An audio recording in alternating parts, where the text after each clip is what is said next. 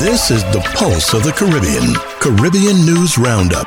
Now, with today's Caribbean News headlines, here's Keisha Wallace. This podcast is brought to you by Let'sTalkIdeas.org, your budget friendly custom design firm in Diamond Key Marina, British Virgin Islands. Welcome to Pulse of the Caribbean Caribbean News Roundup. Here is a look at some of our Caribbean headlines for today. CARICOM pays tribute to former Japan Prime Minister Shinzo Abe. Grenada assumes chair of the OAS Inter American Council for Integral Development. St. Lucia farmers and agro processors get European Union and the Caribbean Development Bank assistance to supply new markets.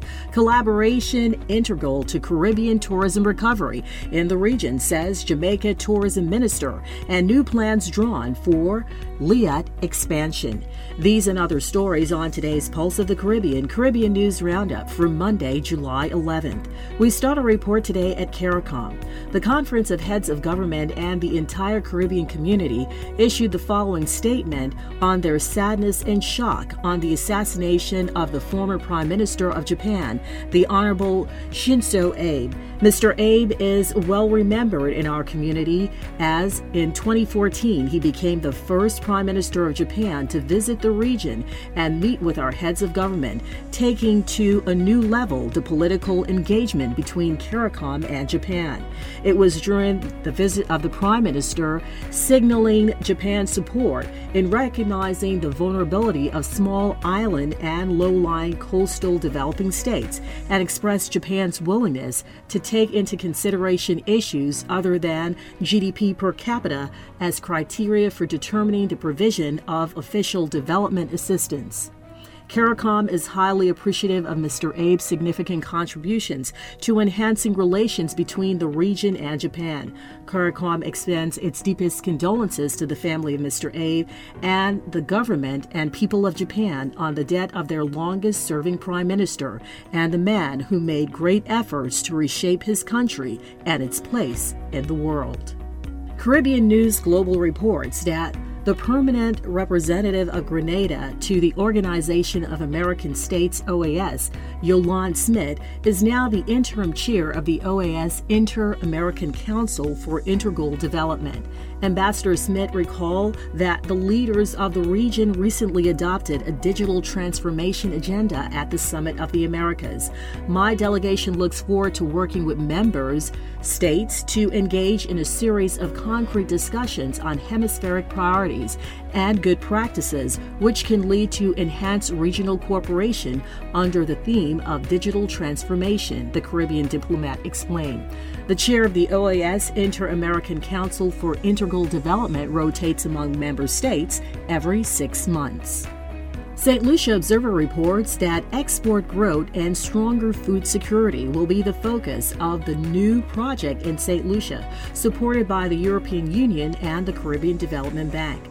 The project entitled Enhancing the Capacity of Stakeholders in the Agricultural Sector to Supply Quality Products in New Markets will work to ensure inclusive and sustainable development along the agricultural value chain.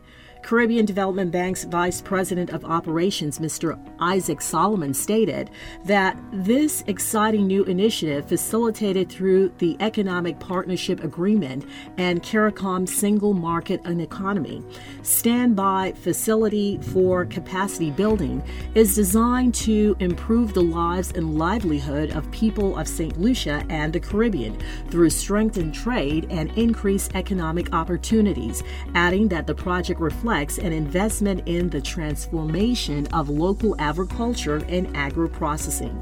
Setting the context for the intervention, Mr. Anthony Herman, president of Bellevue Farmers Cooperative, indicated that there is long term value to be gained from the activities, which include training for farmers in agro processes in good agricultural and other practices through an arrangement with the Sir Arthur Lewis Community College and the construction and upgrade of pack houses and provision of a refrigerated truck to minimize food loss. The European Union project officer, Mr. Sheldon Jackman, stated that the results are expected to go a long way in advancing the competitiveness of the private sector, improving the infrastructure and quality standards of the agro food system while building capacity among the agriculture value chain actors in St. Lucia. It will deepen access to international markets for products emanating from rural farming communities in St. Lucia,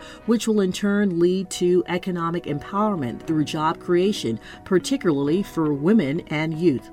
The project is being implemented by Export St. Lucia as a part of its mandate to boost agricultural exports. It concludes in 18 months. Jamaica Information Service reports that Jamaica's Minister of Tourism, Edmund Bartlett, has reiterated that partnership and the implementation of a multi destinational tourism framework are necessary to boost the recovery of tourism in the Caribbean. Bartlett is calling for the implementation of a single use visa for visitors. Addressing the first ever Caribbean Saudi Arabia summit in the Dominican Republic on July 7, Minister Bartlett stated that as individual island states, our recovery from the devastation of the COVID 19 pandemic will be elongated, if not near impossible. Adding, however, that there is enormous capacity for the region to collaborate and market the Caribbean as a single destination. He also noted that the future of Caribbean tourism is intricately bound in finding a convergence of marketing and product arrangements combined with air travel and transportation logistics. Among other things, Mr. Bartlett suggests that harmonizing a number of protocols, including a single visa regime that will allow for ease of access and movement across borders for tourist purposes, will make the collaboration and recovery possible.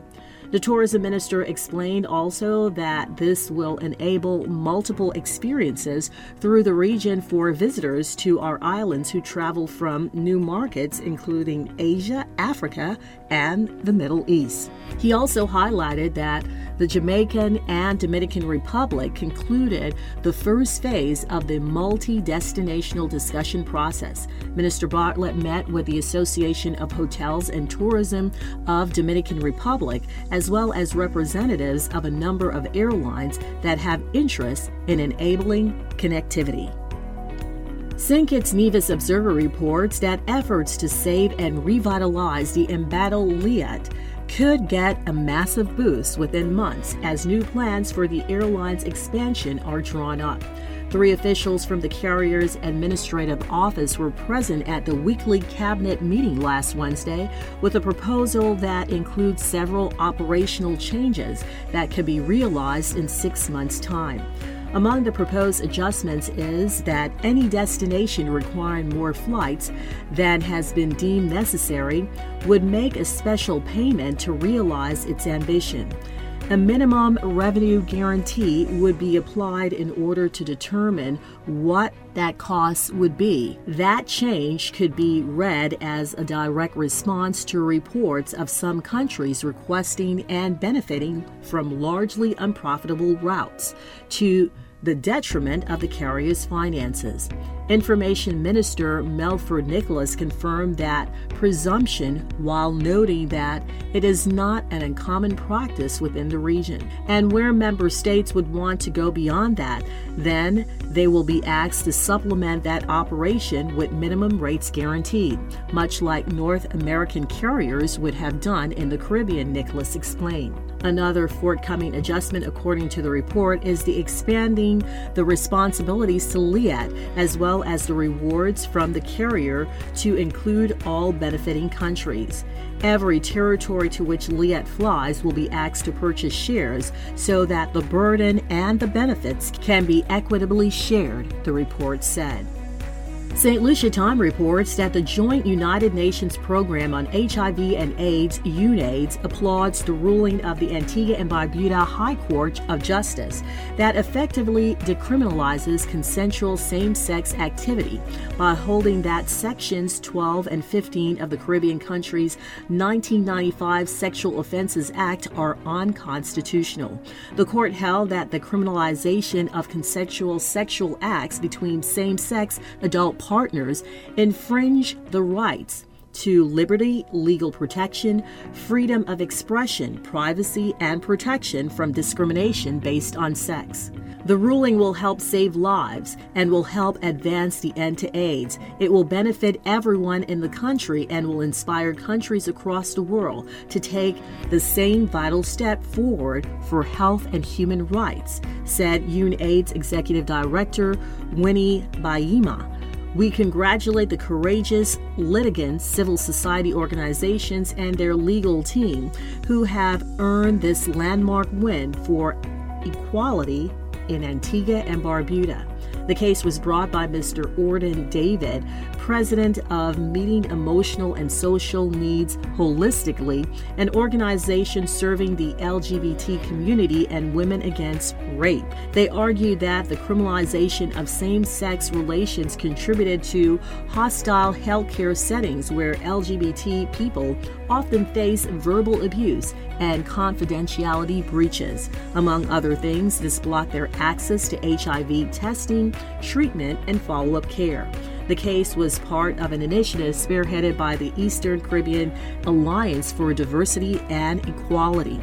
In 2020, the alliance also launched legal challenges to similar laws in four other Caribbean countries, namely Barbados, Grenada, St. Kitts and Nevis, and St. Lucia. And finally, BahamaNews.net via Xinhua News reports that Cuba has designated 144 new protected areas as the government strives to conserve the island's natural habitats and biodiversity, local media said.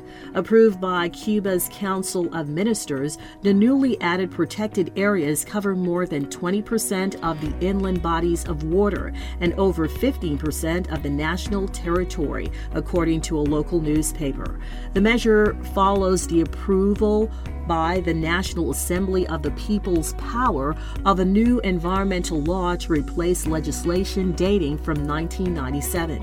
In 2021, Cuba designated 26 new protected areas, largely in the eastern provinces of Las Tunas and Guantanamo. Over the past few years, the Caribbean nation has stepped up the environmental protection of national parks, nature reserves, and wildlife refuge in keeping with sustainable development principles. At the local level, authorities continue to work to implement a national government program launched in 2017 to mitigate the impact of global warming due to climate change and rising sea levels. Have news and information you'd like to share with us? Email news releases to news at pulseofthecaribbean.com. And to share information on upcoming events, email events at pulseofthecaribbean.com. This has been your Pulse of the Caribbean Caribbean News Roundup for Monday, July 11th. I'm Keisha Wallace. For more Caribbean news stories and information, visit us online at pulseofthecaribbean.com. If you found value in this podcast, be sure to like and subscribe wherever you listen to podcasts. And thank you in advance for choosing Pulse of the Caribbean Caribbean News Roundup as your source for Caribbean centered news.